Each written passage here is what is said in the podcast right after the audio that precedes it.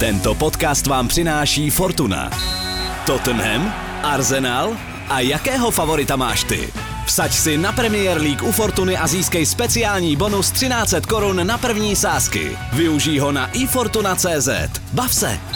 Účast osob mladších 18 let na hazardní hře je zakázána. Ministerstvo financí varuje. Účastí na hazardní hře může vzniknout závislost.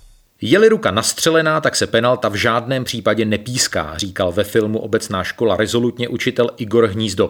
V anglické Premier League už ohledně posuzování hry rukou v pokutovém území nastal takový chaos, že tápou hráči, tápou manažeři a bohužel i sami rozhočí a chudáci televizní komentátoři potom nevědí, jak vlastně situaci komentovat, protože verdikt bývá zpravidla opačný, než co si oni sami myslí. No, Angličan vás nechá myslet si, co chcete a poskytne vám dostatek informací, abyste si sami udělali obrázek. Manchester zčervenal úchvatnou vítěznou šňůru Citizens přestřihli United na čísle 21. Dvojice kohoutů Kane a Son překonala rekord Premier League. Dva útočníci si v probíhající sezóně navzájem přihráli už na 14 branek. Rangers získali skotský ligový titul a po deseti letech ukončili hegemonii Celticu. Teď si chtějí smlsnout na Slávii. Liverpoolská mizérie nezná konce. Reds mají na kontě šestou ligovou prohru na Enfieldu v řadě. Fulham se dál drápe z ligového suterénu, už se bodově dotáhl na Brighton. Ve věku 82 let zemřel legendární útočník Liverpoolu a pozdější fotbalový expert Ian St. John.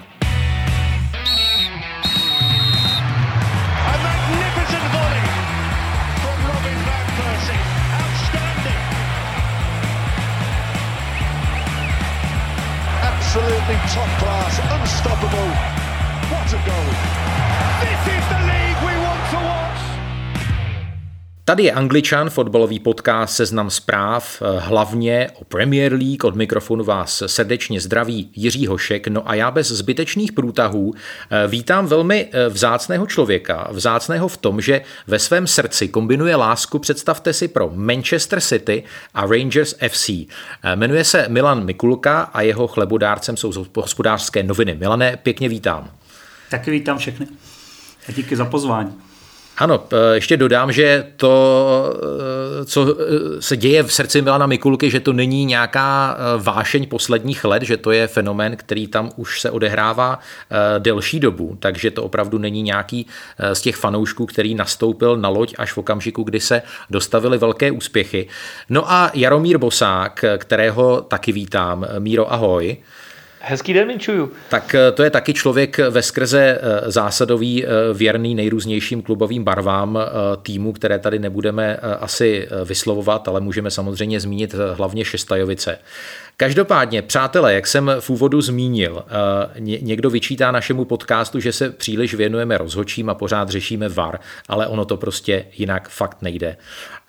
Zase, co se dělo ten, ten předchozí víkend, to byly šílenosti Kantého ruka na Enfieldu, offside při Wernerově gólu, který nikdo v reálu neviděl, velmi zvláštní situace na Craven Cottage, kdy měl domácí záložník Lemina ruku úplně přišpendlenou u těla a mimochodem tohle pravidlo se ve světle téhle kontroverze od 1. července zase změní. Ale přenesme se na, sever Anglie do uh, Burnley na stadion Tarf Moor, kde se taky odehrálo docela zvěrstvo a poslechněme si, jak situaci ze závěru utkání, kde Gunners přišli kvůli rozhodčím a blikanci Granita Šaky o cené body vnímal trenér Arsenalu Mikel Arteta. Podle toho, jak vysvětlili pravidla, tak nemůžete mít jasnější ruku v pokutovém území, než byla tato. Je to úplně jasná penalta, není tam žádný úmysl hrát míč a je tam mezera mezi hráčem a míčem, mezi paží a trajektorií míče. Pro mě je to křišťálově jasné prohlásil Mikel Arteta. Myslím si, že pro diváky to bylo křišťálově jasné, ale nebylo to úplně křišťálové jasné pro panáčka u Varu.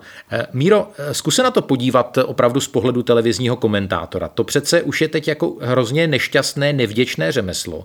Ty vidíš nějakou situaci a v podstatě už se bojíš cokoliv pronést, protože ten verdikt je prostě krajně nejasný.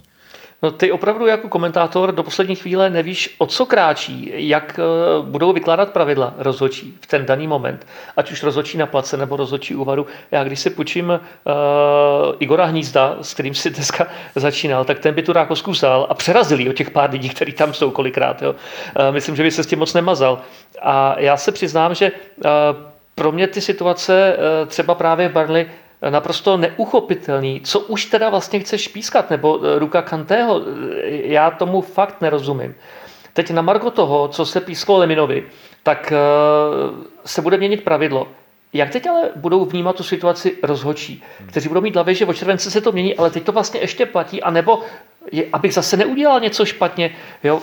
Já mám pocit, že pravidlo, které se vykládá každý den jinak, není pravidlem. Je to, to, je, je, to, je to chaotické jako pandemická opatření české vlády.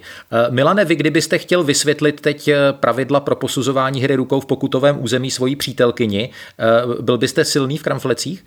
Ne, nebyl. A zajímavý je, že já jsem teda ještě někdy od 15 do 18 let byl fotbalový rozhočí, takže o to jako se cítím až trapně, respektive nedokázal bych vysvětlit anglický pos, postoj k eh, hraní rukou ve vápně, protože to, co bylo v Burnley, byly přesně dvě ruky po sobě a pak teda písknutá uh, ruka odvolaná následně, která ruka nebyla. A to stejný Falhem to prostě ruka pro mě není, protože kdyby ten hráč tu ruku měl uříznutou, tak ho to trefilo do boku a nezměnilo by míč trajektorii, nějak, dopadlo by to vlastně stejně úplně. Že u tohohle bych používal selský rozum. Hmm, používám, používám selský rozum a, a, a prostě ono to úplně, úplně nejde a hlavně je to v rozporu se strašnou spoustou těch předchozích verdiktů, protože já když si vzpomínám na nějaké sporné situace třeba z úvodu sezóny, eh, nevím, jestli si pamatujete na ruku Erika Dyera těsně před koncem zápasu doma proti Newcastle, eh, kdy vlastně oni teď říkají, no to by se vlastně jakoby nepískalo, eh, nejenom teď ve světle té, té, té změněné situace při, při Leminově ruce. No je to, je to jakoby strašný zmatek a znovu musím říct větu, která už tady zazněla v Angličanovi opakovaně, že jestli měl VAR přinést zvýšení toho subjektivního pocitu spravedlnosti, tak to se jaksi nedostavilo. Pojďme ale k těm eh, odehraným zápasům nejenom samozřejmě optikou eh, spackaných eh, situací z pohledu rozhodčích. Co byl, Milane, pro vás takový největší highlight toho, toho plynulého víkendu a možná i toho minulého týdne? No, Manchester, manchesterské derby, ačkoliv pro mě teda nedopadlo dobře a bylo pro mě velkým zklamáním, nikoli výsledkem, samozřejmě každá prohra uh, štve, spíš mě u toho zápasu zarazilo jedno a to, že to nemělo žádný emoce. Absolutní zápas bez emocí. Uh, I po zápase jsme se bavili s kamarádem fanouškem United a přesně jsme si řekli, že náš zápas na Xboxu v NHL měl mnohem větší emoce, než, než to, co bylo na, na tom hřišti. I když to jako kvalitou nebyl špatný zápas, takticky od obou týmů, hlavně od United, tak prostě jestli je to tím, že tam chyběli diváci. Ale samozřejmě, pro, když to zhrnu za to kolo, tak prostě když United vyhrají nad City, tak je to pro mě highlight týdne. No. A, a čím si to vysvětlujete tedy kromě těch diváků, že tam to bylo takovým tím anglickým slovem flat, že to bylo jak, jako vyfouklá eh, pneumatika?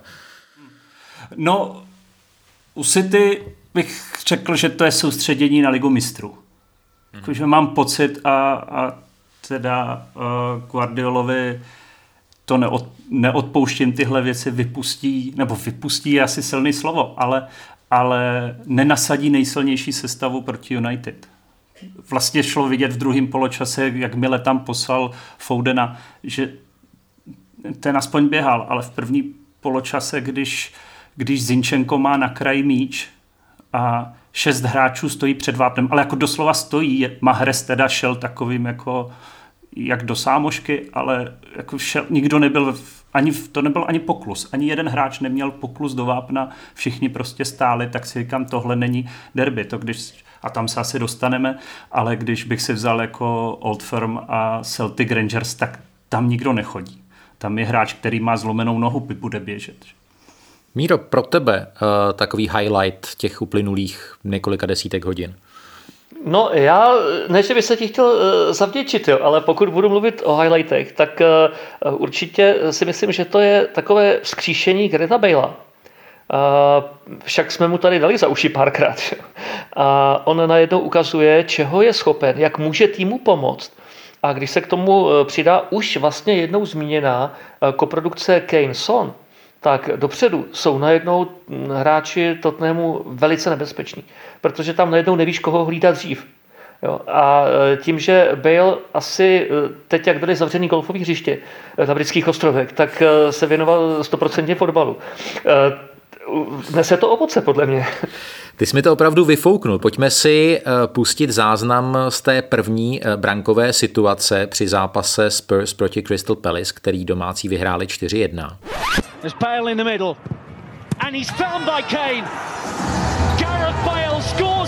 No jak jsem říkal v úvodu, Kane se Sonem překonali rekord, ale fandové Spurs jsou teď u vytržení z Garetha Bale'a a jeho spolupráce s Harrym Kanem, oba po dvou gólech a musím říct, že Bale tam má uh, i takovou tu věc, že on podle mě fantasticky jako periferně vidí to hřiště. Eh, tam bylo několik v těch posledních dvou zápasech dlouhatánských uh, přihrávek na, na, na 40, na 50 metrů. On dokáže to hřiště úžasným způsobem jako roztáhnout a je tam strašně velký rozdíl v tom, jemu trvalo pochopitelně nabrat fyzičku, ale je tam, je tam obrovský rozdíl v tom, jak člověk vidí a nemusí být fanoušek, eh, jak ho to baví. A, a, a že tam najednou je taková ta anglickým slovem jako joy, eh, eh, radost. A nejenom z toho, že, jako, že jemu osobně to jde, ale i z toho, že to jde těm ostatním kamarádům.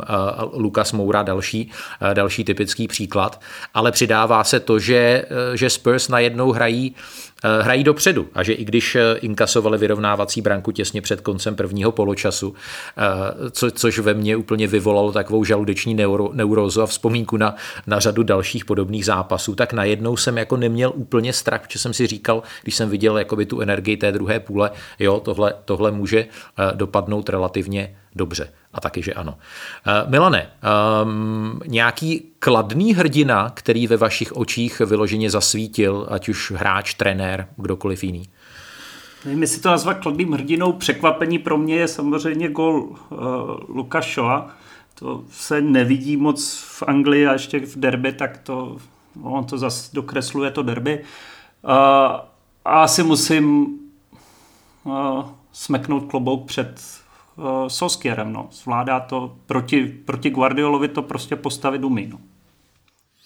Připomeňme, že on vyhrál vlastně oba uh, loňské duely na, uh, na Itihadu, takže tohle byl třetí v řadě, tak tam už jako nemusí jít asi úplně o, uh, o náhodu. Uh, Míro, koho ty jsi poznačil za takového borce hrdinu týdne? Jak už jsem říkal, hodně bych sázel na Bale, ale já bych měl takový highlight opravdu ten okamžik. Jo. Hmm. A to byl gol Harryho Kanea na 3-1. Hmm. To byla tak nádherná samozřejmost.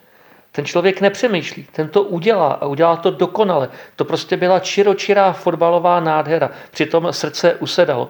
A e, ještě se vrátím k tomu, co si tady naznačil o Bejlovi, jo, že vidí na 40-50 metrů. On to měl vždycky. To ty si budeš pamatovat speciálně, když začal v Tottenhamu hrát v základní sestavě. Tohle tam bylo ale z tribuny eh, na Santiago Bernabeu se to hraje blbě. Hmm. Takže teď konečně se dostává do toho, co opravdu umí, co dokáže a velice důležitou roli tam hraje zase Kane v jednom eh, aspektu. Ty vidíš, že Kane ho na tom hřišti vítá. On nežádlí, že přichází další hvězda. On je ochoten velmi s ním spolupracovat na maximální možnou míru a ať ty goly dá klidně Bale, nemusím je dávat já. Jde o to, aby se dařilo týmu. A to je pro mě extrémně eh, důležitá součást toho, co se teď eh, mezi těmahle klukama děje.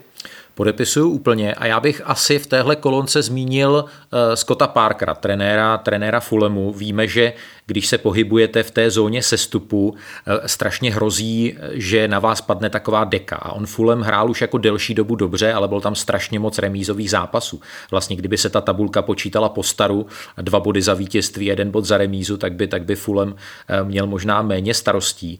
Ale nejenom to, jak, jak dokázali zahrát a vyhrát na Enfieldu, ale uh, oni mají strašně teď, když vezmu posledních fakt 10-15 zápasů, mají hrozně jakoby stabilní výkonnost, že si fakt nepamatuju, kdyby Fulem naposled, naposledy vyhořel, ať už směrem dopředu nebo, nebo dozadu.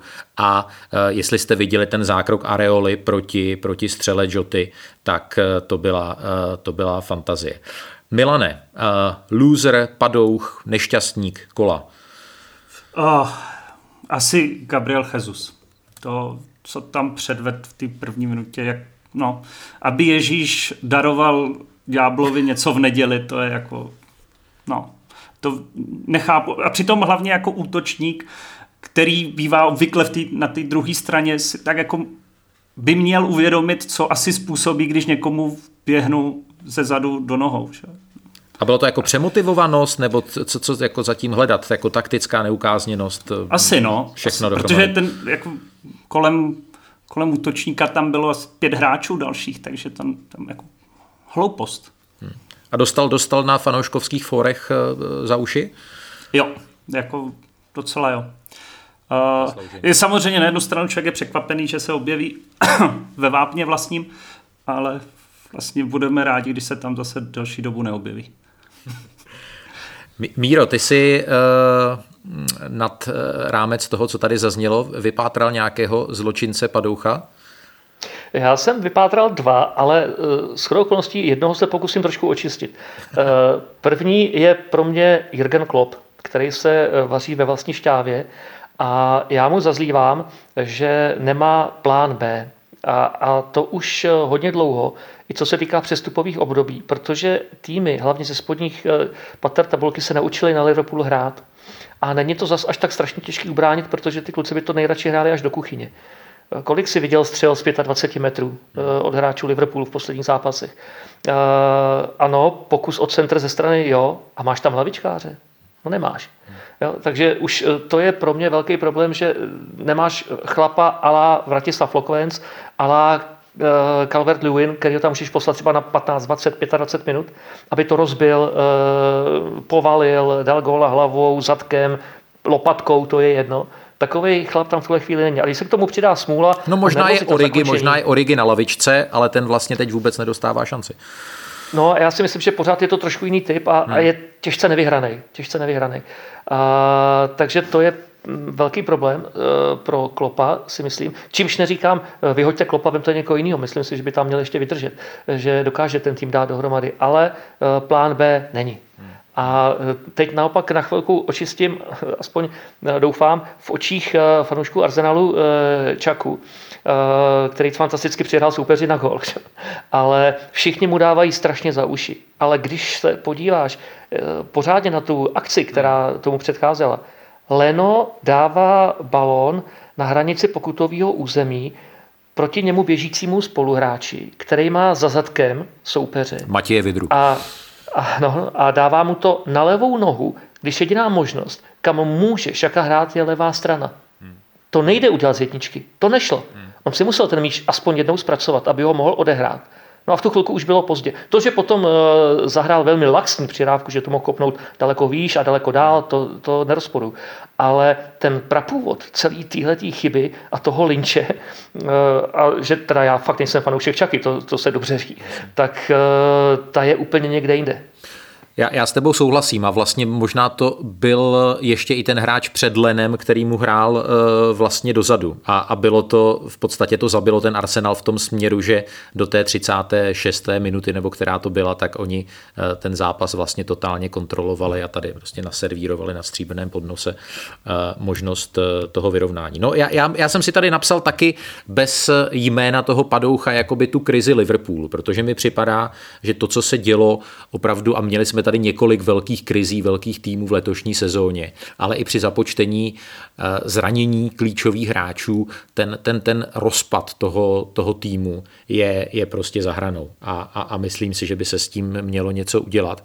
A vlastně mě překvapilo, eh, jak Klopp eh, jako rozházel sestavu, že pokusil se udělat nějaký, nějaký refresh, který, který úplně nezafungoval. A jsem strašně zvědavý, jestli to bude mít nějaký dopad na odvet setu osmifinále ligy mistrů proti Eh, Lipsku, které teď hraje v docela slušné fazóně. Samozřejmě přijede se ztrátou eh, dvou gólů z toho úvodního zápasu, ale víme i z, jako z minulosti, že tohle může být pořád ještě hratelné. Než se ještě vrátíme k tomu manchesterskému derby, tak eh, ještě jeden statistický údaj o Harrym Kaneovi, který ilustruje to jeho jako nenápadnou, ale skvělou bilanci v letošním ročníku, protože on v Premier League zatím střelil 16 branek to je druhé místo v Premier League za, za Mohamedem Salahem, 13 asistencí, v tom je vůbec nejlepší, v součtu 29 gólů a přihrávek, v tom je první v Premier League, má průměr 3,3 střely na branku za zápas, v tom je jednička, vytvořil spoluhráčům 14 velkých šancí, v tom je třetí v Premier League a skóroval v průměru každých 137 minut. Tolik bilance Harryho Kanea. Eh, já když se podívám na to manchesterské derby, tak možná nadnesu jakoby jednu věc, kterou já jsem měl pošetřenou do eh, tématu Manchester City a obrátím se na Milana Mikulku. Eh, zaznamenal jsem na Talk Radio docela zajímavý názor a věnovali tomu celý takový mikropořad.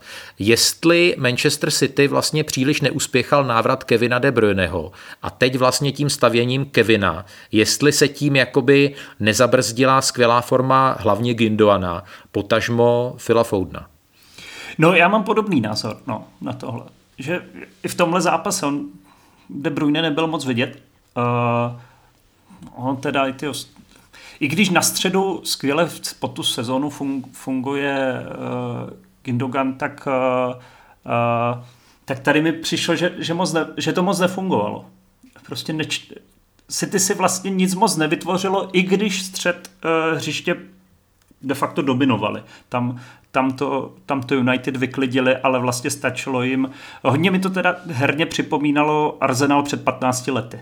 Takový ta házená kolem 16 a já jsem to úplně nenáviděl. Jakož, proto nemám rád Arsenal, protože tohle, jako když jsem vyrůstal, tak tohle hráli a přesně to, tenhle styl fotbalu jsem neměl rád a teď se vlastně dostávám paradoxně do situace, kde City jsou sice jako v na tom nejlíp v historii, co se týče úspěchu, ale pro mě to vlastně jsem měl radši tu dřívě, to dřívější období, těch, kdy jsme se plácali sice o záchranu, ale bylo to živější takový. A já bych se ještě vrátil, Milane, k tomu, co jste říkal před několika desítkami vteřin, o tom, o tom šetření se na ligu mistrů a o té eh, vlastně neúplně ideální sestavě. Vy byste tu sestavu býval eh, postavil jak, nebo kdo měl podle vás hrát a koho byste stáhnul? No rozhodně, rozhodně Foden. Nebo myslím, že asi úplně každý by zvolil jednu věc, když mám derby, městské derby, tak tam postavím odchovance, který podával balóny a je v tom klubu od mala Uh, vím, že takový kluk tam nechá duši. Uh, zejména, když ten kluk je v super formě. To, to není, že by, že by se plácal. Že? Jenom no, prostě patřil v, tý ofen, v té ofenzivní části k tahounům týmu v posledních týdnech. Takže rozhodně Foudena dal bych tam i Bernarda Silvu. A nechal byste na lavičce tedy uh, Riada Mahreze a Jezuse? Přesně tak. Přesně tak, dal bych tam Akiera. Hmm. Otázka na Jaromíra Bosáka. Eh, my tady už jsme zazněl, zazněla tady pochvalná slova na adresu Oleho Gunnara Solšera. Do jaké míry podle tebe eh, ten zápas byl o tom, že Manchester City na svoje extrémně vysoké poměry nezahráli moc dobře a, a Manchester United jakoby překročil svůj stín. Jak, jak se tyhle ty dvě věci jako na těch miskách vach odrazily? Já myslím, že to bylo přesně 50 na 50, ale ještě s tím dodatkem, že eh, Manchester City skutečně zahrál to, co se od něj čekalo. Ale já bych neřekl, že se ty kluci šetřili. Ale tam eh, dolehla taková psychická duchna z mého pohledu. Hmm. Pořád se povídá 10 zápasů bez vítězství, 15 zápasů hmm. a 20. A už eh, mně přišlo, že... Bez vítězství, chtěl si říct bez porážky. Tedy bez porážky, pardon. To bych se nerad dotknul Milana i dalších fanoušků City. Ale najednou mně přišlo, že už je to jenom další zápas v řadě. Není to, není to derby. Eh, ve chvíli, kdy je tak silný kádr, jako Guardiola má, eh, tak pochybuji, že když někoho postaví, tak eh, zápas odflákne. Hmm. Jo, to není možný, to prostě nejde. To by si sami kopali hrob ty kluci. Ale přišlo mi, že jsou najednou psychicky unavený, že zrovna dneska by na tom příště být nechtěli, že by radši seděli doma a dali si dva, tři dny voraz. Hmm. Ale prostě není to eh, reálné v tom, v tom světě profesionálního fotbalu, tak museli zase na hřiště a eh, ještě prostě brzo prohrávali, tak se to všechno nějak sepnulo a každý, kdo kdy hrál nějaký kolektivní sport, nemusí to být zrovna fotbal, tak eh, ví, že prostě takováhle nálada na tým sedne a nic s tím neuděláš, i když jsi trenerský čaroděj. Prostě najednou, najednou to nejde.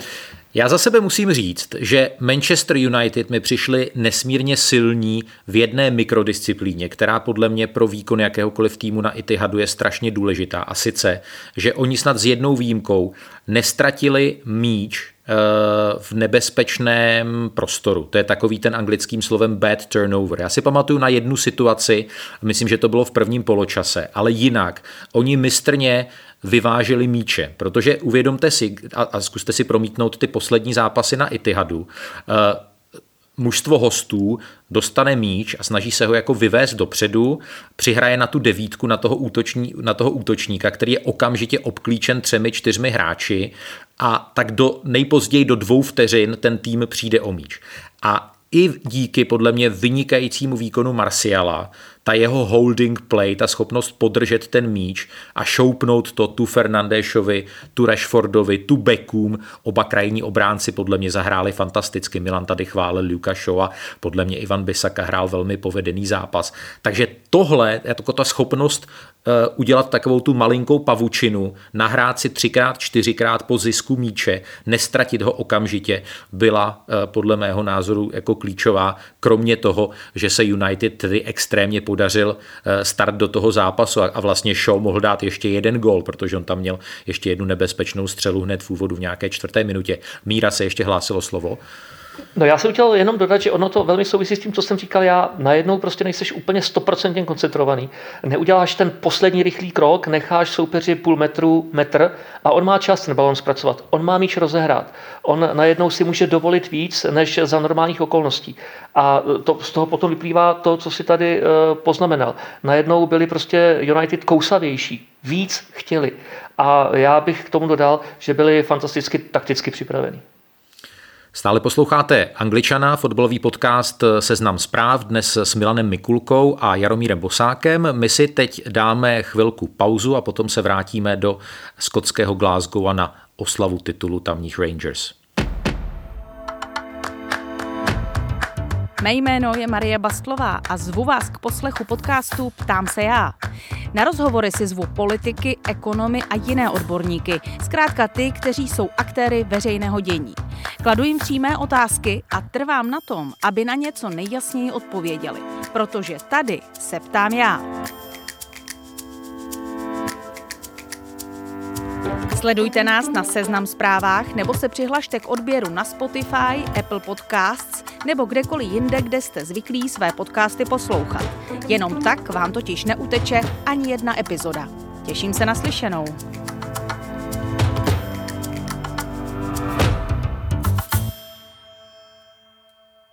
Glasgowští Rangers se konečně zase dočkali, zlomili deset let trvající nadvládu Celticu ve skotské lize a v tamní Premiership je už nikdo nemůže předstihnout. Tisíce fandů vyrazili navzdory lockdownu a varování skotské premiérky slavit do ulic, no a minimálně 28 lidí skotská policie zatkla.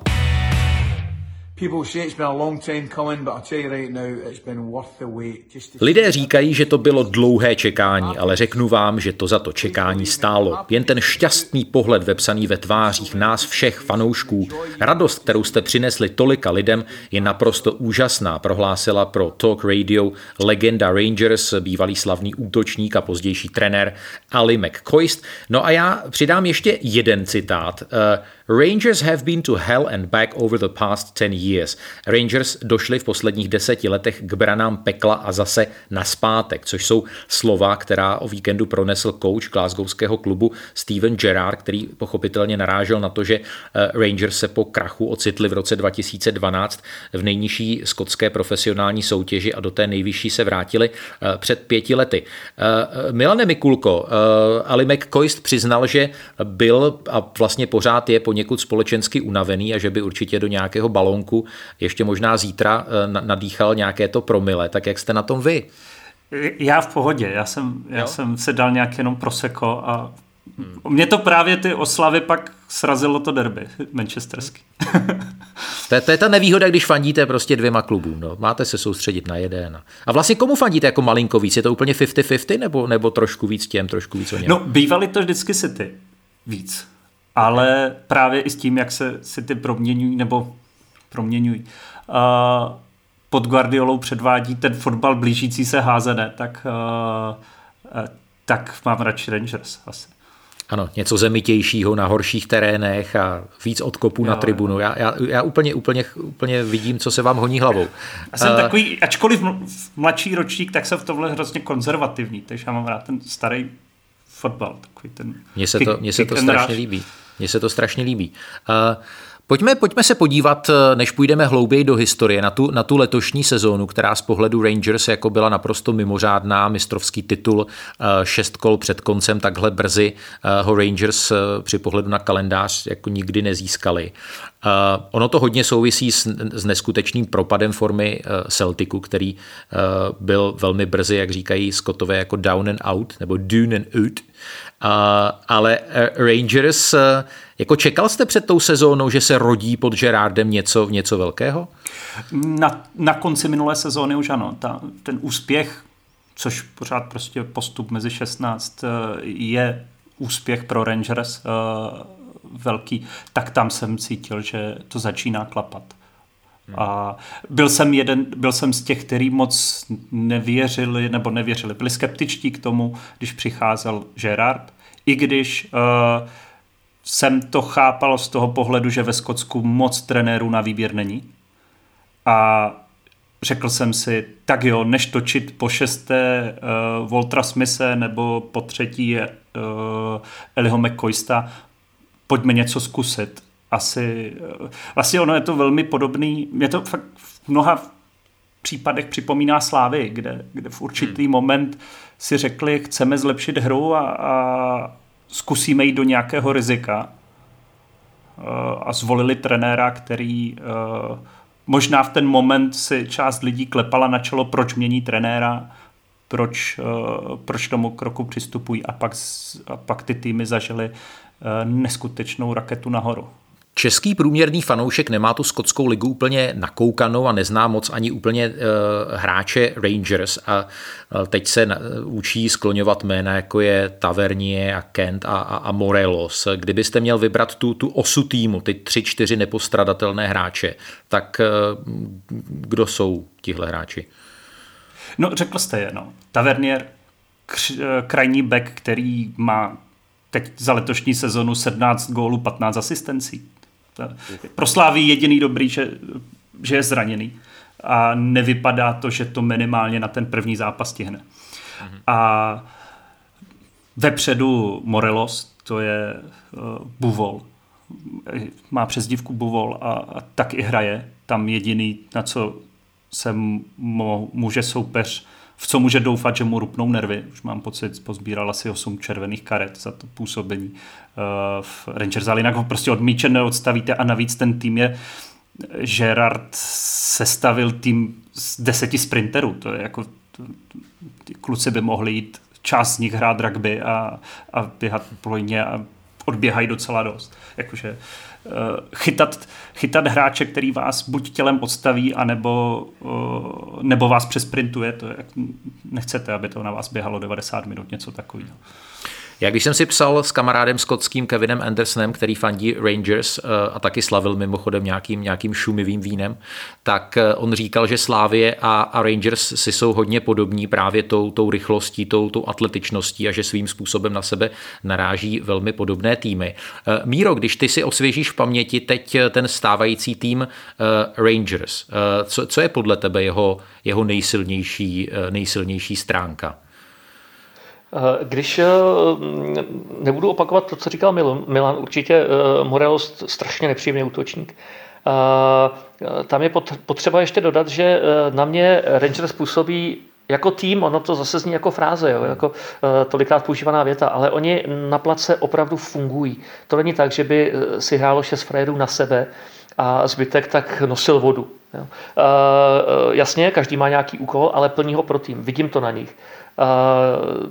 Na druhou stranu je pořád mít eh, na paměti, klobouk dolů vyhráli Skotskou ligu s ohromným předstihem. Daří se jim i v Evropské lize. Na to je netřeba zapomínat. Ale uh, skotský fotbal má pořád takový ten problém, že uh, i do těch dvou nejlepších klubů uh, přicházejí hráči průměrné evropské kvality. Za ty peníze uh, tam prostě nemůže přijít hvězda. Jo, to bude radši hrát Championship do Anglie, protože dostane mnohem víc. I ten klub, odkud přichází. Uh, ale zároveň tím může eh, vzrůst právě eh, takové to sepětí toho týmu, že to funguje. Prostě ano, eh, nejsou tady tři hvězdy, kolem kterých by se všechno točilo a pořád média na, na tyhle ty tři kluky a oni by se cítili jako něco víc. A v tomhle mi to taky trošku připomíná Slávy. Jo, že tým je to nejdůležitější. Takže nejenom ta atletičnost, já jsem na to taky extrémně zvědavý, protože budu komentovat odvetu, jak se popasují slávisti, kteří každýho uhoní v České lize a i ve většině evropských zápasů. Řekněte mi, kluci, a, a, a začnu, začnu u míry, aby si podržel slovo. Eh, v čem spočívá taková ta Steveno Gerardovitost? Co, co dokázal tomu týmu eh, vtisknout, co, co sám vyznával jako, jako hráč? Je to, je to právě ta, ta týmovost, že, že jako nikdo není eh, víc než, než, než tým? Uh, jednak, ale zároveň si myslím, že hrají daleko víc uh, fotbal. Jo? Že se to možná Milanovi nebude úplně líbit. Není to takový to kick and rush, ale oni skutečně se snaží hodně držet balon dole na skotské poměry a snaží se přihrávat, přehrávat soupeře eh, právě tím, co hrál Gerard s Liverpoolem svého času. A, a myslím si, že to nese úspěch, protože mnoho z těch skotských týmů na tohle to není nastavené. Nemají na to hráči, aby eh, si s tím dokázali poradit. Milané?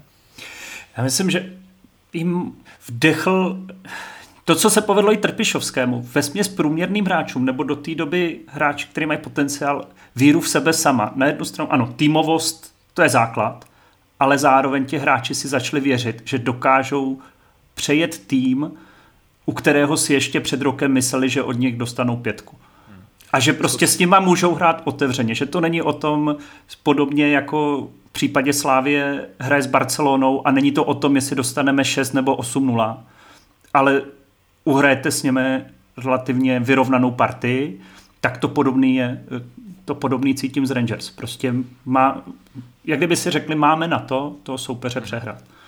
Takovým eh, tradičním problémem pro Celtic a Rangers eh, bývalo, že sehrávali během sezóny velmi nízké procento opravdu těžkých zápasů, že zkrátka ta kvalita domácí soutěže nebyla taková a působilo to problémy právě na evropské scéně. Když se podíváme teď na tu probíhající sezónu 2020-2021 Milane, a když to dáte do určitého kontextu, jak je skotská liga eh, dobrá nebo špatná? No, rok od roku se zhoršuje v tomhle směru. Uh, ty dva týmy na čele Aberdeen nedoplnil, naopak uh, upadl, hybe, upadly oba týmy z Edinburghu, to znamená Hearts a, a, a Hibernian. Uh, oba si zažili sestup do druhé ligy taky, zase nějaký návrat, ale místo toho, kdy, doba, kdy tam, kdy tam byl uh, Rudy Skácel a táhli to v vepředu a proháněli ty dva první týmy, ty, ty vůbec nebyly. Navíc celá ta liga šla dolů tím, kdy, kdy Rangers uh, po bankrotu šli do čtvrté skotské ligy. Ten Celtic hodně sešel. Neměl toho konkurenta, který ho přece jenom nutil být aktivní na, na tom uh, přestupovém trhu a vymáčknout ze sebe víc. Jak moc tohle, co říkáte, je dáno tím, že přece jenom ta skotská liga oproti uh, Premier League a oproti možná i Championship je přece jenom podfinancovaná? Je, je to hodně o tomhle a stále tvrdím, že zároveň je to taky o tom, až vždycky beru Skotsko jako příklad, když se v Česku zvažuje snižovat počet týmů v lize. Já jsem nenarazil na ligu, která by se stala kvalitnější a tamní, nebo celá ta pyramida eh, těch, těch lig v dané zemi stala, eh, stala kvalitnější tím, že první liga bude mít méně účastníků. Třeba deset. To, prostě, to se ve Skotsku nestalo. Vy jste zmínil ten krach eh, eh, Rangers, eh, zlý jazykové, pochopitelně hlavně fanoušci Celticu říkají, prosím vás, co tady jako ukazujete na transparentech 55. titul, to je váš jako první titul, to, to získal jakoby úplně jiný celek, tak co byste jim na to řekl? No, že mě to vlastně těší v tom směru, že pokud čím více budou zabývat tady tímhle, tím míň budou řešit to, že ten problém je na straně Celticu, že, že, že to, že Rangers vyhráli o takový parník, není jenom úspěch Rangers, ale je to taky jako v tom úpadku Celticu a on může dál pokračovat. Uh, I když pro mě bohužel už vyměnili uh, nebo vyhodili trenéra Lenona, který přesně to je typ trenéra pro mě, pod kterým se ten klub jako neposune dopředu. Zůstane maximálně na té úrovni, kde byl, ale spíš půjde postupně dolů. Takže škoda, že k tomu překročili. Ještě jedna otázka, než se vrátím k Jaromíru Bosákovi. Jak je na tom teď Rangers, co se týče své uh, finanční kondice, abych tak řekl? No tak samozřejmě každému asi pomůže to, že všechny dluhy škrtnete a převedete všechno do, uh, do plusu. Uh, ona i ta přestupová politika se, se hodně změnila. Doby 90. let, kdy se jenom, vlastně v době, kdy jsem začal já poprvé fanit Rangers, což vzniklo takže jsme s bratrancem hráli uh, fotbalového manažera a přesně vybírali jsme si Rangers nebo Celtic. A si vzal Rangers, protože tam byl Gascoigne. Ale byl tam ještě byl tam ještě Brian Laudrup třeba, že? Lorenzo Amoruso tam t, Štefan Klos tam přestupil, byli tam jako vlastně tehdy zvučná jména evropského fotbalu. A Rangers byli schopni zaplatit miliony liber za průměrný, podprůměrný hráče. Tak to se teďka neděje. I, i, u, i u takového talentu, jakým je Hadži, prostě zvolí variantu hostování s obcí. Plácli se přes kapsu v případě Kenta, tam mám pocit, že to bylo asi 6 milionů liber nebo něco takového z Liverpoolu, ale tam Gerard věděl, do čeho jde, taky ho měl přesně hostování předtím, pak, uh, pak to rád čezmu a ty si vezmete, zase je to docela podobný slávy, velmi solidní práci tam odvádí na středu a defenzivním štítu Glenn Kamara a toho kupovali z Dandy za 50 tisíc liber. To, Takže toho to, si mohl koupit kdokoliv. No, jasně, kluk, který prošel akademii uh, Arsenalu, takže asi v něm něco bude, ale i ve Slávii najdeme hráče, kde, o který se rozhodně týmy jako ne, nepřetahovali a nepřebouchávali desítky milionů korun a teď vidíme, jak Masopust a další hrají vlastně famózně za tu cenu, kterou stáli. Hmm. Eh, otázka na Jaromíra Bosáka, eh, který už eh, ve fotbale zažil ledacos a komentoval fotbal na mnoha slavných stadionech, včetně těch glasgowských. Tak se ho zeptám, protože si matně pamatuju, že byl taky očitým svědkem fotbalu na Ibroxu. Co to je, co to je za stadion? A Míro, vůbec zkus popsat svoje zážitky z, z celého Glasgow, i vlastně včetně interakcí s jeho obyvateli. Já musím říct, že já mám Glasgow fakt rád.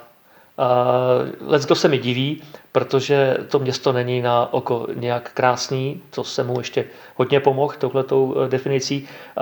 Většinou tam fouká, většinou tam prší, když je 10 stupňů, tak lidi mají pocit, že je léto, že ty místní, ty klepeš kosu zimní bundě, oni mají šortky. Ale přesto přeze všechno pro mě má velký půvab. A vždycky, když jsem letěl do Glasgow a když jsme ještě měli kdysi možnost sami vybírat zápasy, které budeme eh, vysílat v přímém přenosu v Lize mistrů, tak já jsem tam eh, se vždycky snažil, aby se na Glasgow dostalo jednou, dvakrát eh, do roka aspoň, ať to byl Celtic, ať to byli Rangers, protože to město mě fakt přirostlo k srdci. A atmosféra na stadionech fantastická. Fantastická. Já jsem lepší nezažil a vlastně úplně jedno, jestli budu mluvit o Celtic Parku nebo o Ibrox. Zpěvy, chorály, vztah ke klubu, ta, ta přimknutost diváků, možná i proto, že v Glasgow nic moc jiného není, tak kromě rugby a fotbalu, tak je, je nesporná, je, je veliká. Ty lidi jsou fakt věrní, dokážou pochválit i po porážce Eh, když eh, vidí, že ty kluci to odmakali.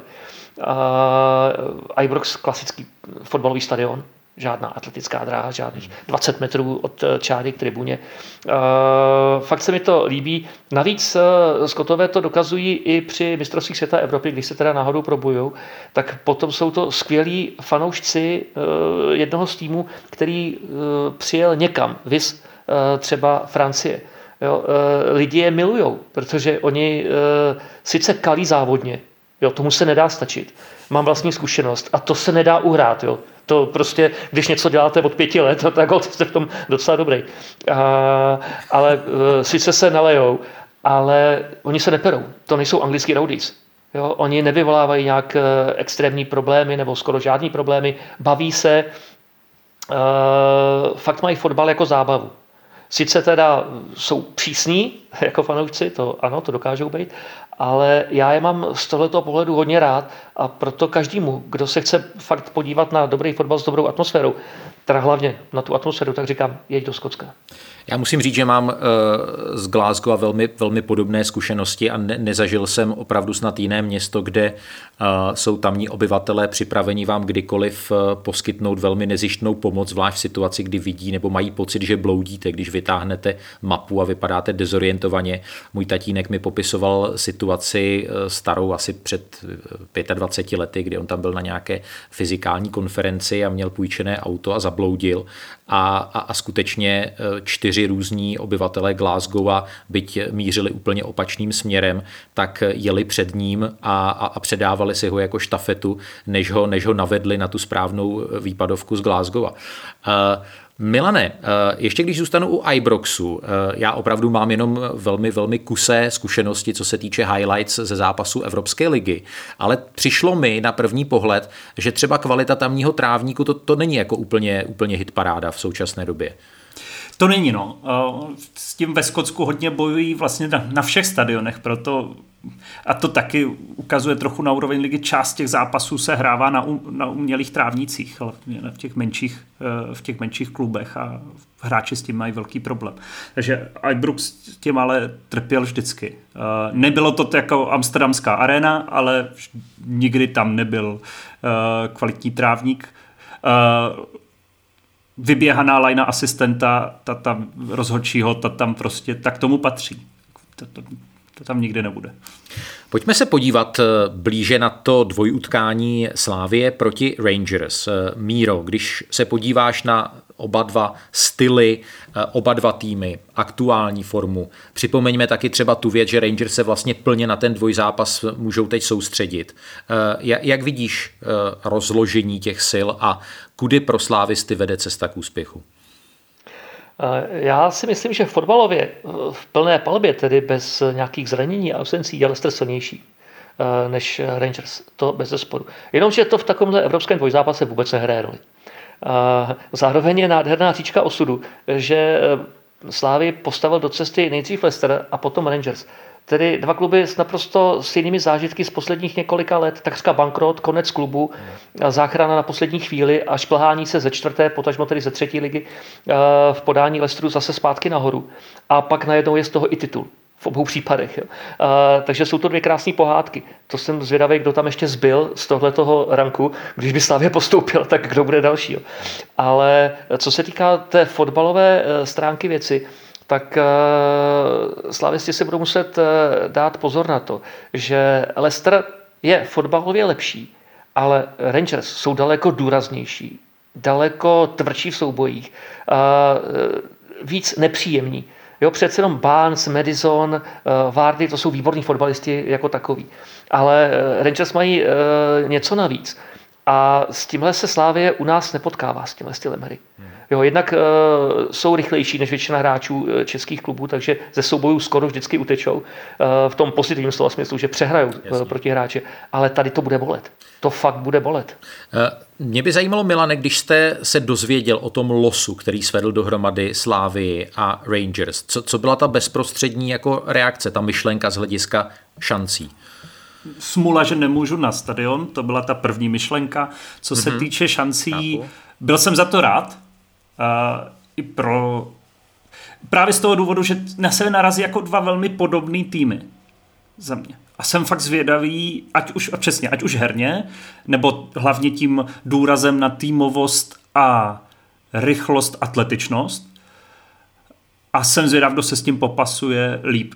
Myslím si, že trochu větší šance má Slávě.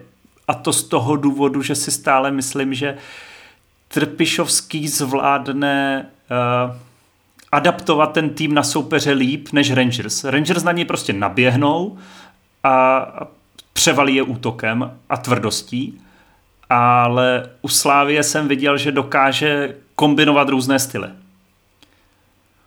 A to si myslím, že může, to by mohlo být to, co, to, by mohlo být to, co, to, co může rozhodnout.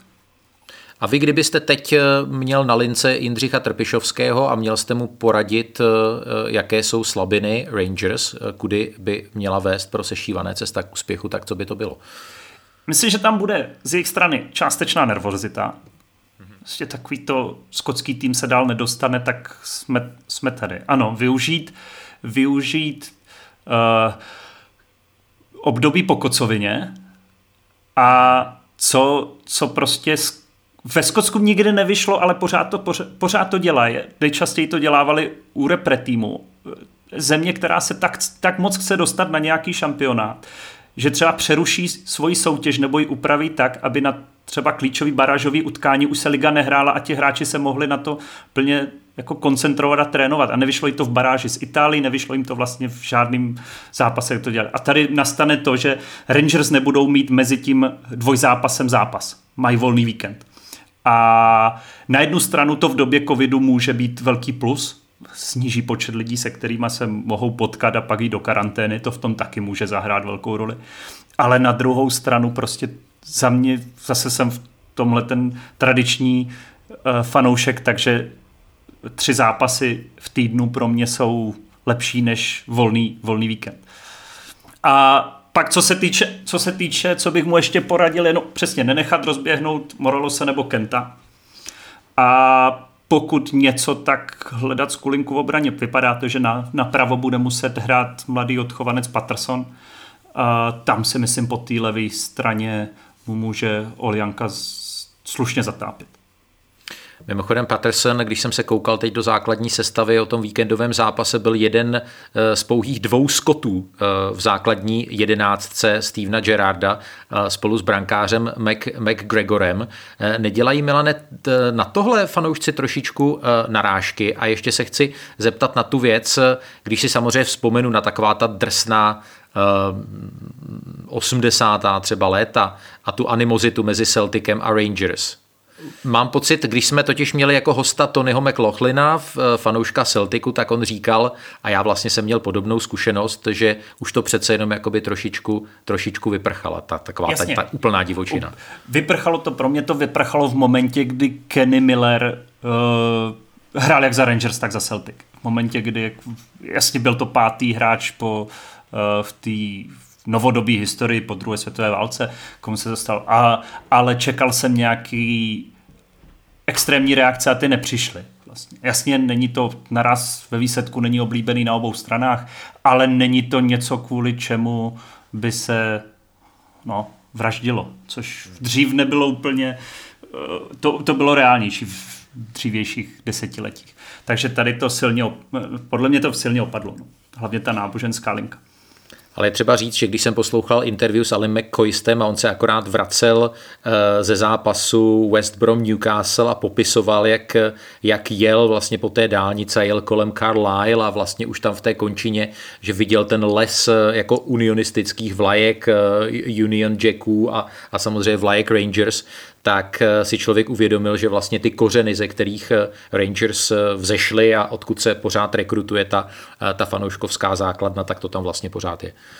Jo, to jo. Já jsem vlastně v době, kdy krachovali Rangers, tak jsme si dělali srandu, to bylo 2012 a velmi se řešilo referendum o odstoupení Skotska a hodně jsme to glosovali stylem, že poslední věc, kterou David Cameron potřebuje, je, aby, aby eh, královský daňový úřad vyměřil Rangers takovou, eh, takový doměrek daně, že pošle do krachu. Že to, tam jsem si myslel, že tohle třeba rozhod, by mohlo rozhodnout o tom, o vystoupení Skotska z eh, Velké Británie říká Milan Mikulka z hospodářských novin, který je hostem nejnovějšího Angličana spolu s Jaromírem Bosákem. My si teď dáme eh, krátkou přestávku a po ní se eh, na trávník eh, fotbalového podcastu Seznam zpráv znovu vrátíme.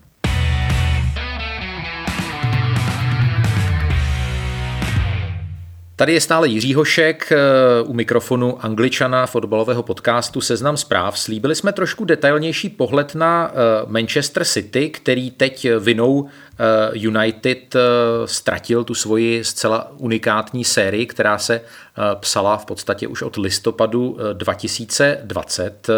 A já mám takovou otázku na, na Milana Mikulku. Co má teď, když vezmu opravdu City v březnu 2021 eh, pod Pepem Guardiolou, co ty předchozí vynikající výběry Citizens v sobě neměly?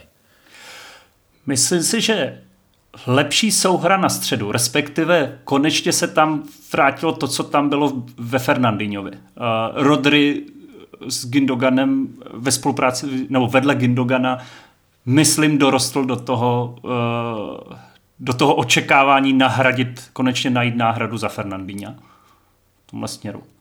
A na druhou stranu se třeba fakt překvapený, jak uh, tou jízdou City. Uh, myslím si, že ten tým má problémy, který bude muset vyřešit. Ukázal to podle mě ten zápas United v momentě, kdy museli otáčet nepříznivý výsledek.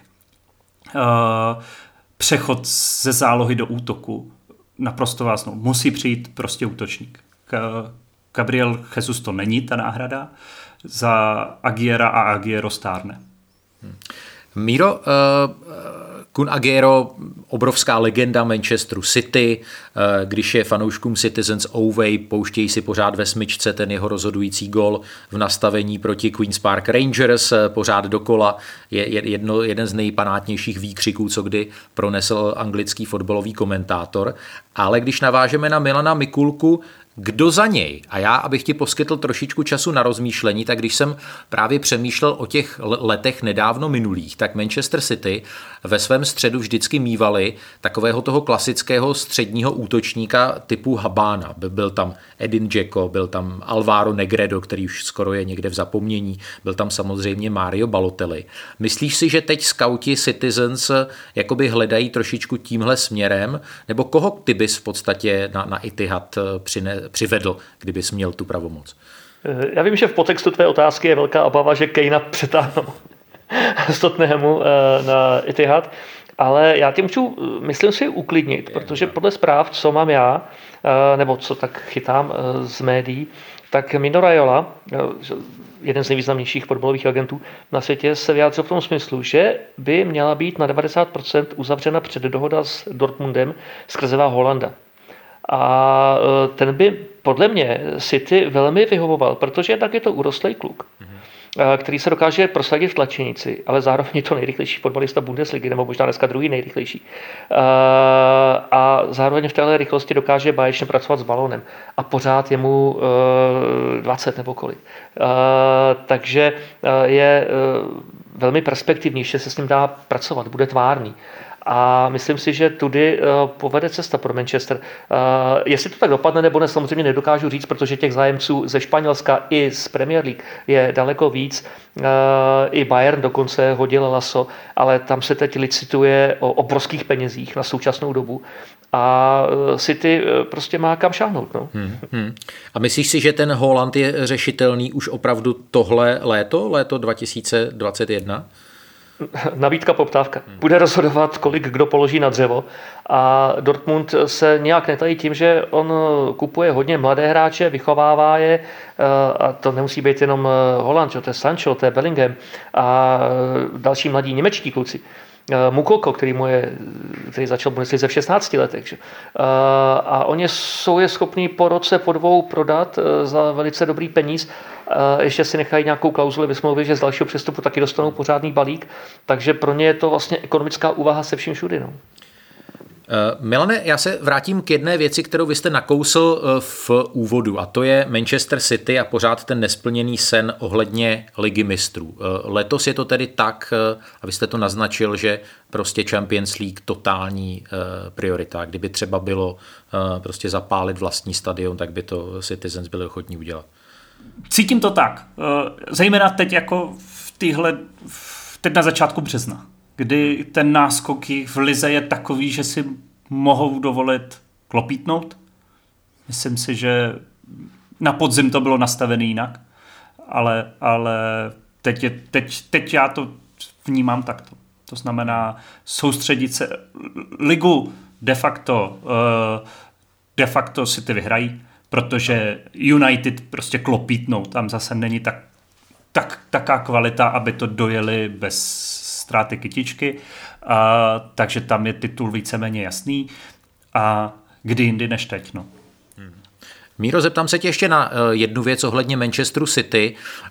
Um, fantastický kauf před letošní sezónou, určitě eh, stoper eh, Ruben Diaz, který, který podává vynikající výkony. A po jeho boku slaví obrovský comeback a my jsme to už tady v Angličanovi řešili John Stones, což je velmi příjemná starost pro Gareta Southgatea, protože ten schánil druhého do stoperské dvojice k Harrymu Maguireovi a zdá se, že ta otázka eh, je, je zodpovězena a v podstatě velmi překvapivě eh, takového třetího teď stopera hraje, hraje Emerick Laporte, který ještě před tou letošní sezónou papírově byl, byl stoperem číslo jedna.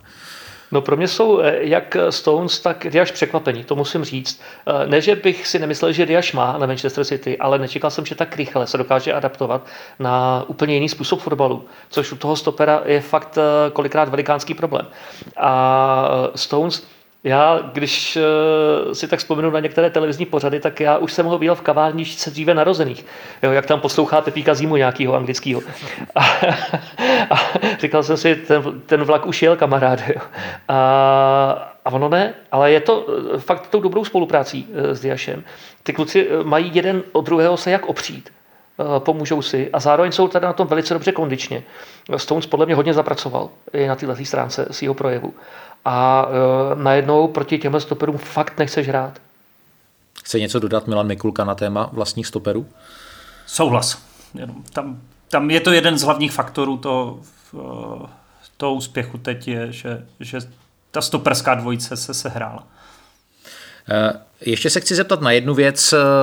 Má ten tým, kromě těch eh, jako úplných drobností, co jsme popsali, eh, nějakou, nějakou slabinu? A ptám se právě s ohledem ani ne tak na anglickou klubovou scénu, ale na to, na to evropské srovnání. Když si představíte Manchester City třeba v příštích kolech proti Bayernu, proti Paris Saint-Germain. Milane. Nemyslím, pokud, jako samozřejmě trochu jsem znejistil po derby, ale beru to, že derby prostě častokrát vyhrává ten slabší tým. A, takže se to teďka otočilo a, a vyhrává ho United. Ale nemyslím, že kromě toho přechodu do útoku, za mě tam takovou slabinu nevidím. Míro, co ty a tahle otázka uh, City na evropské scéně a případné drobné slabiny?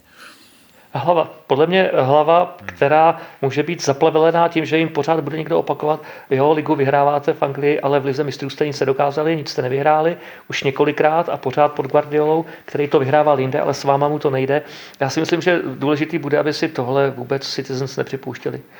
Aby e, se úplně obrnili proti e, novinám, proti televizím, proti sociálním sítím a aby se věnovali jenom fotbalu, protože ten hrají fakt dobře a hrají ho dobře, protože mají trenéra, který je schopen velkého progresu ve svém e, povolání. Jo, když si srovnáte, a já jsem to nedávno udělal, herní systémy a to, co předváděl Guardiola s Barcelonou, potom s Bayernem a teď s Manchesterem City, to jsou tři světy. To není to, že by hrál pořád to samý dokola. Kde pak? Ten kluk se pořád učí a pořád se snaží být jiný, být lepší. To mě na něm fakt fascinuje a tohle by taky mohl být jeden z motorů toho, že konečně si, ten, si pro ten pohár eh, pro vítěze ligy mistrů dojdou. Tento podcast vám přináší Fortuna.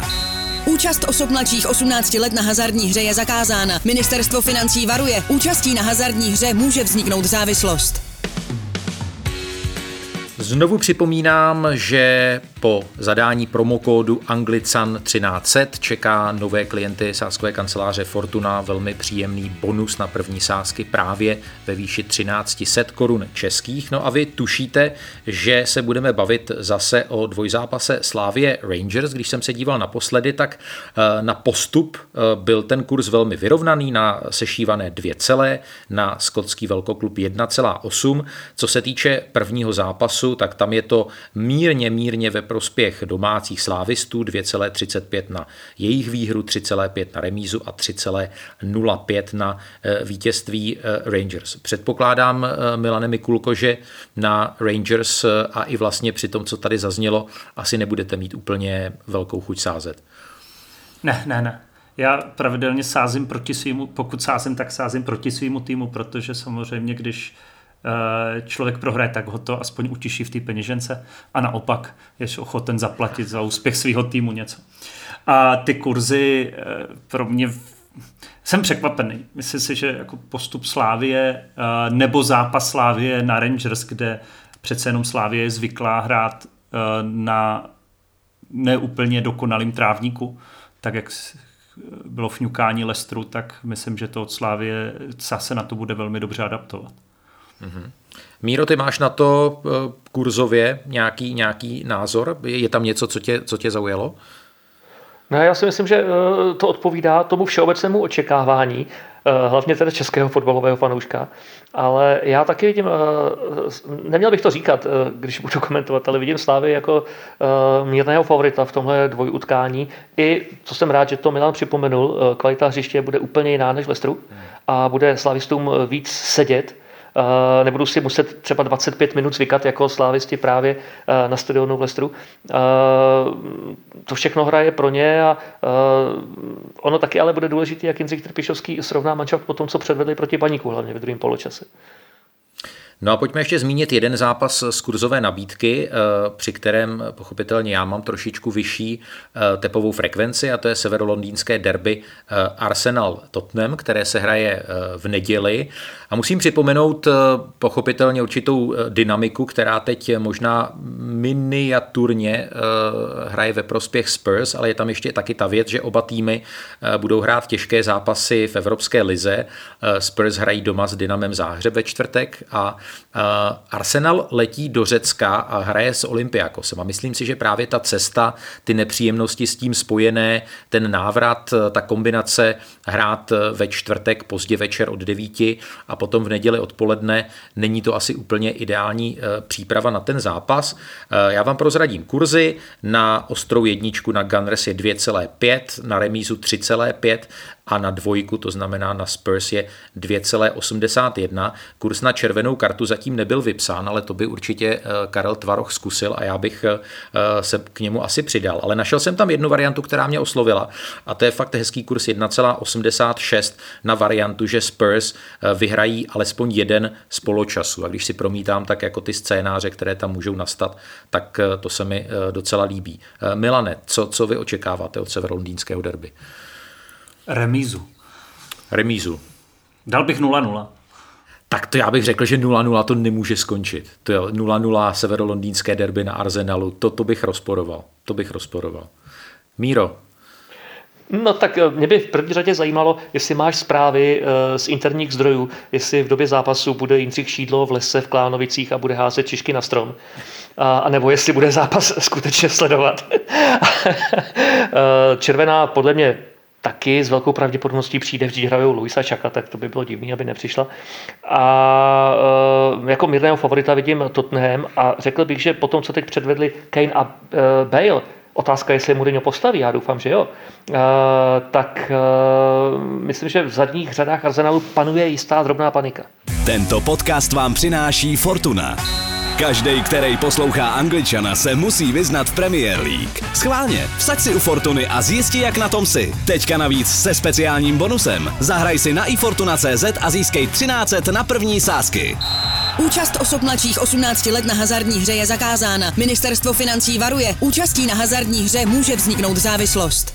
Tentokrát vás neochudíme o rubriku nad dopisy diváků, pořád jich chodí strašně moc, primárně na moji e-mailovou adresu jiry.hosek.sz.cz, to SZ znamená samozřejmě seznam zprávy.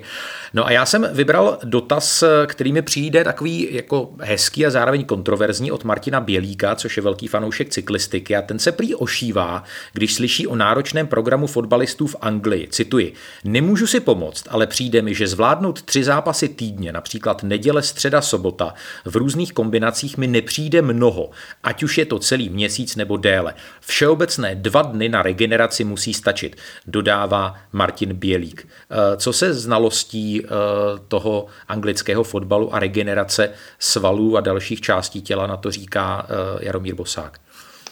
No já bych se pana Bělíka, to nemyslím vůbec ve zlým, zeptal, kolik absolvoval zápasů typu uh, Premier League, uh, protože to je fakt jiný svět, který my si nedokážeme úplně představit. Je to o trošku něco jiného, než hrát třeba krajský přebor tady v České republice.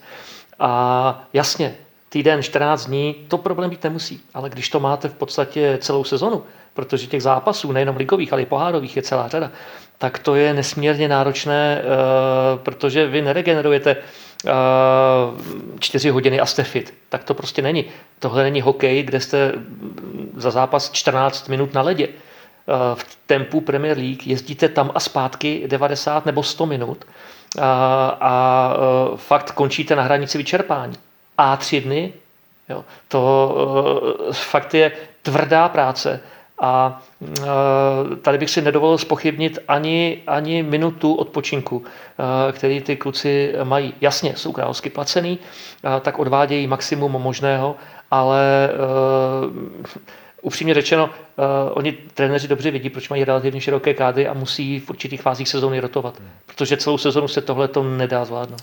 Já, já se k tvému názoru zcela přidávám. Já myslím, že Martin Bělík to trošičku, on to nenapsal explicitně, chtěl naroubovat třeba na uh, etapové závody typu Tour de France, na to, že uh, opravdu jedeš v kuse tři týdny, máš tam, myslím, dva dny volná, jedeš 200 kilometrovou horskou etapu, druhý den horskou časovku, eh, potom zase 250 kilometrů na rovině. Ale já si pamatuju kdysi dávno, a už jsem to taky říkal, že jsem se bavil, když ještě hrál za Spurs Kyle Walker, který teď nastupuje za Manchester City, tak mi tehdy jeden člověk z realizačního týmu Tottenhamu říkal, že eh, on třeba eh, regeneruje hrozně špatně a že není schopen zvládnout, zvlášť když jde o nějakou pokročilou fázi sezóny, takovou tu Jürgenem Jurgenem Klopem nenáviděnou kombinaci zápasů, eh, zápas v Lize mistrů ve středu večer a potom hrát v sobotu ten, ten polední zápas, že to prostě ty jeho svaly nedávají a že v takovém případě je schopen podat třeba 60% výkon. Milan Mikulka na to chce taky reagovat.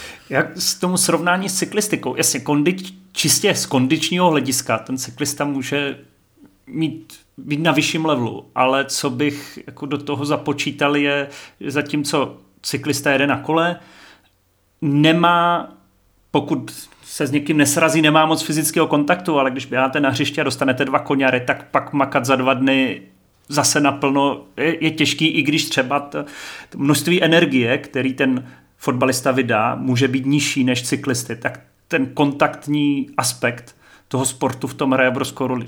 Rugbysti je to stejný, ty makají, ale pak regenerují tři týdny, protože prostě ty vyhozený ramena a, naštípnutý kosti chvíli trvá, než srostou.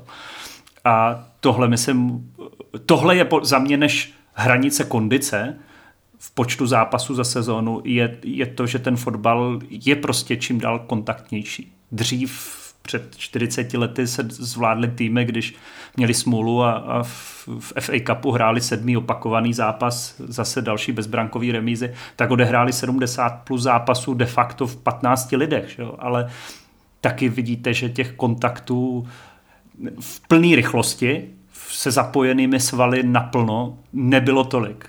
Jasně tvrdá hra byla, ale bylo to takový, nebylo to, že vám někdo skočí do nok v naprosté rychlosti. No.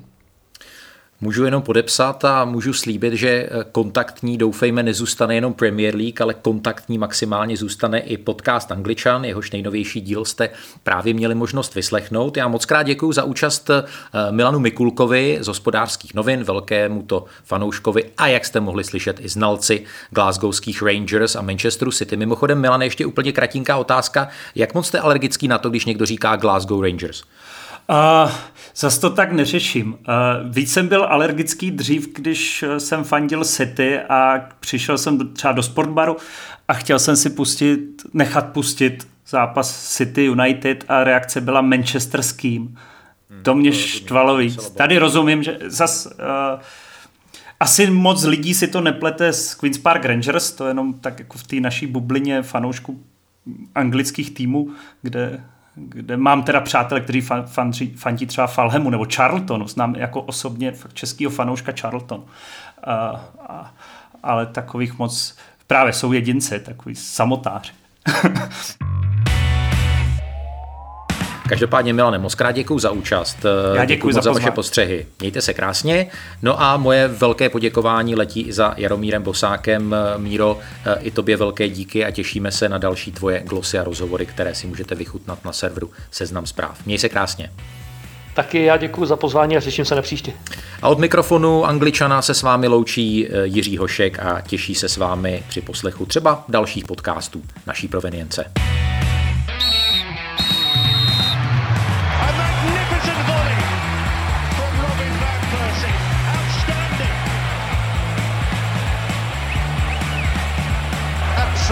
Top class, unstoppable.